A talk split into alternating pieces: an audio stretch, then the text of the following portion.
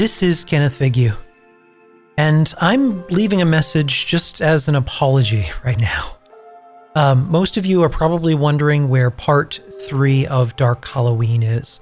And if you hadn't checked our socials lately, um, you probably are wondering what's going on. Um, unfortunately, I had a, a, bit of a financial setback with work.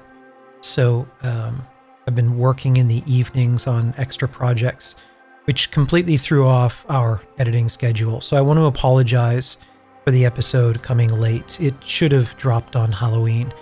Um, we are in the middle of editing it, though. I have some help from Christian Mower, who plays Punch, um, who's also our backup editor and has been doing a great job with that.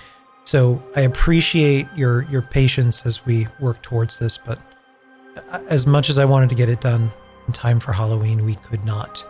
Um, with all works out, we should be able to drop it um, possibly the end of next weekend if we complete all the edits.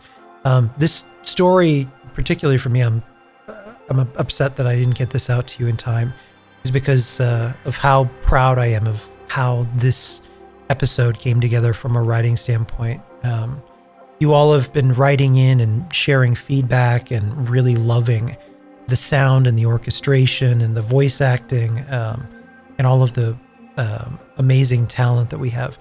So again, once more, I'm I'm really sorry about this, but uh, I had a, a life situation happen the other thing that I wanted to tell you about tonight, if you are hearing this right now, November 6th, um, we are hosting a half a million cast party live celebration on Twitch.